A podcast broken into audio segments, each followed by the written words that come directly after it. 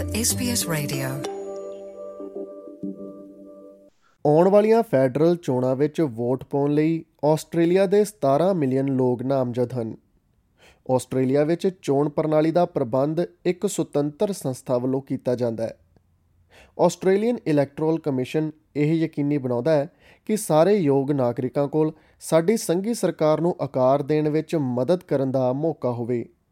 ਭਾਰਤ ਨਾਗਪਾਲ ਦੀ ਜ਼ੁਬਾਨੀ ਪੇਸ਼ ਇਸ ਹਫ਼ਤੇ ਦੀ ਸੈਟਲਮੈਂਟ ਗਾਈਡ ਵਿੱਚ ਆਓ ਜਾਣਦੇ ਹਾਂ ਕਿ ਵੋਟ ਕਿਵੇਂ ਪਾਉਣੀ ਹੈ।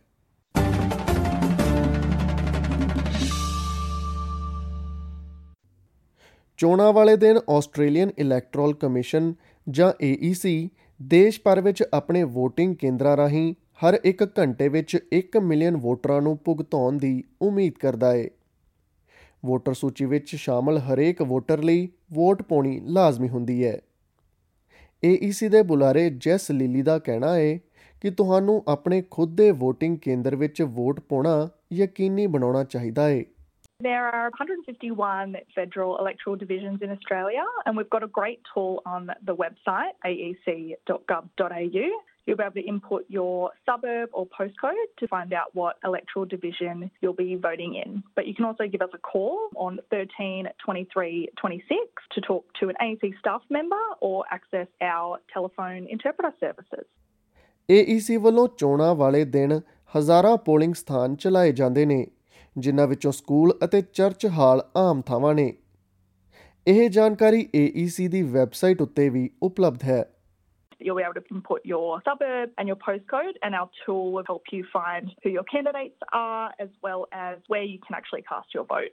AEC ਦੇ ਬੁਲਾਰੇ ਇਵਾਨ ਏਕਿਨ ਸਮਿਥ ਦਾ ਕਹਿਣਾ ਹੈ ਕਿ ਪੋਲਿੰਗ ਸਥਾਨ ਕਈ ਭਾਸ਼ਾਵਾਂ ਵਿੱਚ ਨਿਰਦੇਸ਼ ਅਤੇ ਸਹਾਇਤਾ ਦੀ ਪੇਸ਼ਕਸ਼ ਕਰਦੇ ਨੇ you can get somebody to assist you to cast your vote. We actually have an interpreting service via telephone that you can access. So if you think you'll need to access these sorts of services, there's a number on our website, aec.gov.au slash translated. You call up that number and you'll be able to ask questions and have somebody in language instruct you as to how to cast a formal vote.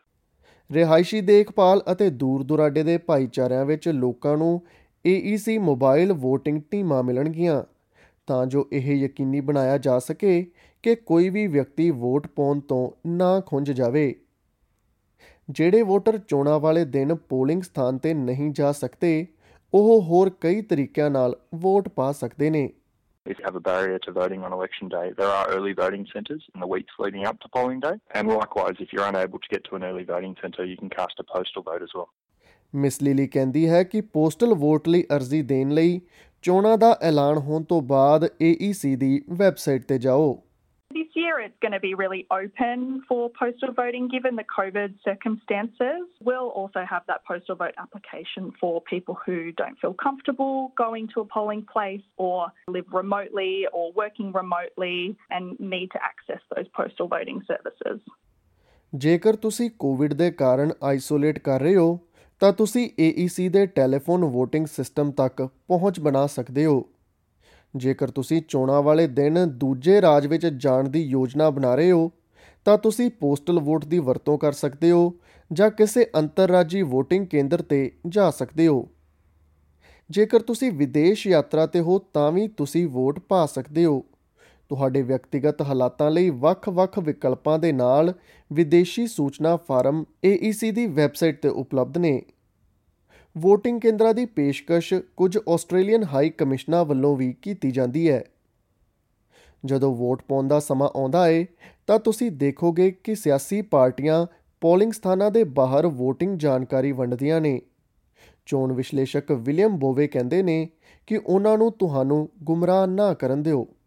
What the parties do is that they hand out how to vote cards at polling booths on election day that recommend that you fill out your ballot paper a certain way. You don't have to vote that way. It's just a recommendation. Federal ਚੋਣਾਂ ਵਿੱਚ ਤੁਸੀਂ ਆਪਣੇ ਸਥਾਨਕ ਪ੍ਰਤੀਨਿਧੀ ਲਈ vote ਪਾਓਗੇ While people usually think of an election in terms of choosing the national leader, the national leader will be the leader of the party who wins the most seats in parliament, and you will not be voting for that leader directly.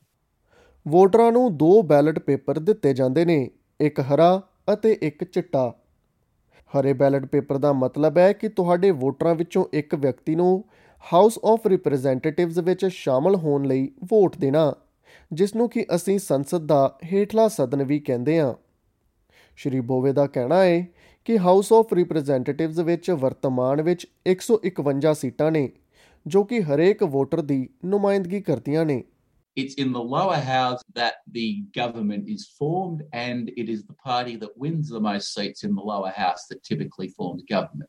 Party ਜਾਂ ਗੱਠਜੋੜ ਦਾ ਨੇਤਾ ਪ੍ਰਧਾਨ ਮੰਤਰੀ ਬਣ ਜਾਂਦਾ ਹੈ ਹਰੇ ballot paper ਤੇ ਵੋਟ ਪਾਉਣ ਲਈ ਤੁਸੀਂ ਆਪਣੇ ਪਸੰਦੀਦਾ ਉਮੀਦਵਾਰ ਦੇ ਅੱਗੇ ਨੰਬਰ 1 ਲਿਖੋ ਫਿਰ ਆਪਣੀ ਦੂਜੀ ਪਸੰਦ ਦੇ ਅੱਗੇ ਨੰਬਰ 2 ਲਿਖੋ ਅਤੇ ਇਸੇ ਤਰ੍ਹਾਂ ਹੀ ਬਾਕੀ ਉਮੀਦਵਾਰਾਂ ਦੇ ਅੱਗੇ ਵੀ ਆਪਣੀ ਤਰਜੀਹ ਦੇ ਆਧਾਰ ਤੇ ਨੰਬਰ ਲਿਖੋ। ਚਿੱਟੇ ਬੈਲਟ ਪੇਪਰ, ਸੈਨੇਟ ਜਾਂ ਫਿਰ ਉੱਚ ਸਦਨ ਦੀਆਂ 76 ਸੀਟਾਂ ਵਿੱਚੋਂ ਇੱਕ ਨੂੰ ਚੁਣਨ ਲਈ ਹੁੰਦਾ ਹੈ ਤੁਸੀਂ ਇਸ ਬੈਲਟ ਪੇਪਰ ਤੇ ਆਪਣੇ ਰਾਜ ਜਾਂ ਖੇਤਰ ਤੋਂ ਸੈਨੇਟਰ ਚੁਣਨ ਲਈ ਵੋਟ ਕਰੋਗੇ। ਸ਼੍ਰੀ ਬੋਵੇ ਇਸ ਬਾਰੇ ਵਿਸਥਾਰ ਨਾਲ ਦੱਸਦੇ ਨੇ। But voting can be quite simple because there are two different ways you can do it. There are boxes above the line and boxes below the line. Boxes above the line, there are one for each party. The quickest and simplest way to vote is to pick your six favourite parties and number them in order of your preference from one to six. If you are particular about which candidates you want to vote for, you can number a lot more boxes below the line. If you vote below the line, you have to number at least 12 boxes. ਸ਼੍ਰੀ ਬੋਵੇ ਕਹਿੰਦੇ ਹਨ ਕਿ ਇਸ VOTING ਪ੍ਰਣਾਲੀ ਨੂੰ ਤਰਜੀਹੀ VOTING ਕਿਹਾ ਜਾਂਦਾ ਹੈ ਆਪਣੇ ਪਸੰਦੀਦਾ ਕ੍ਰਮ ਵਿੱਚ ਬਕਸਿਆਂ ਅੱਗੇ ਨੰਬਰ ਲਿਖਣ ਨਾਲ ਤੁਹਾਡੀ ਵੋਟ ਹੋਰ ਮਜ਼ਬੂਤ ਹੋ ਜਾਂਦੀ ਹੈ The seat is not simply won by the candidate who gets the most crosses next to their boxes on the ballot papers. You have to get 50% of the vote in order to win the seat. If nobody gets 50% of the vote, then you exclude the last place candidates. You look at those ballot papers again, and then you move those votes on to whoever they put second. And you keep eliminating the last place candidate until you end up with a candidate who does have over 50% of the vote.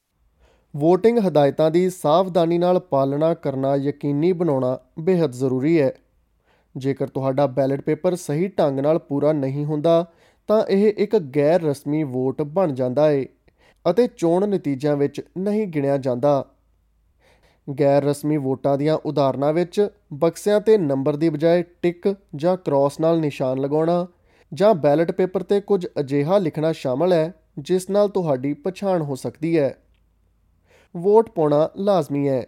Vote ਨਾ ਪਾਉਣ ਤੇ AEC ਵੱਲੋਂ ਤੁਹਾਡੇ ਖਾਸ ਹਾਲਾਤਾਂ ਦਾ ਮੁਲਾਂਕਣ ਕੀਤਾ ਜਾਵੇਗਾ।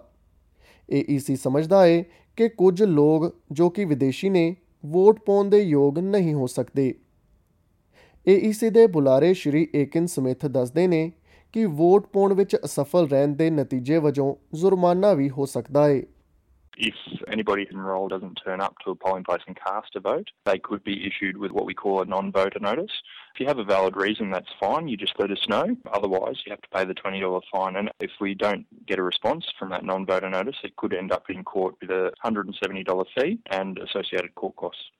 ਤੁਸੀਂ VOTING ਦੀ ਪੂਰੀ ਪ੍ਰਕਿਰਿਆ ਬਾਰੇ ਵਧੇਰੇ ਜਾਣਕਾਰੀ aec.gov.au ਤੇ ਜਾ ਕੇ ਜਾਂ ਫਿਰ 132326 ਤੇ ਕਾਲ ਕਰਕੇ ਵੀ ਹਾਸਲ ਕਰ ਸਕਦੇ ਹੋ ਇਹ ਜਾਣਕਾਰੀ SBS ਤੋਂ ਮਲੀਸਾ ਕੰਪਨੀਓਨੀ ਦੀ ਮਦਦ ਦੇ ਨਾਲ ਪੰਜਾਬੀ ਭਾਸ਼ਾ ਵਿੱਚ ਪਾਰਸ ਨਾਗਪਾਲ ਦੁਆਰਾ ਤੁਹਾਡੇ ਅੱਗੇ ਪੇਸ਼ ਕੀਤੀ ਗਈ ਹੈ You're with SBS Radio.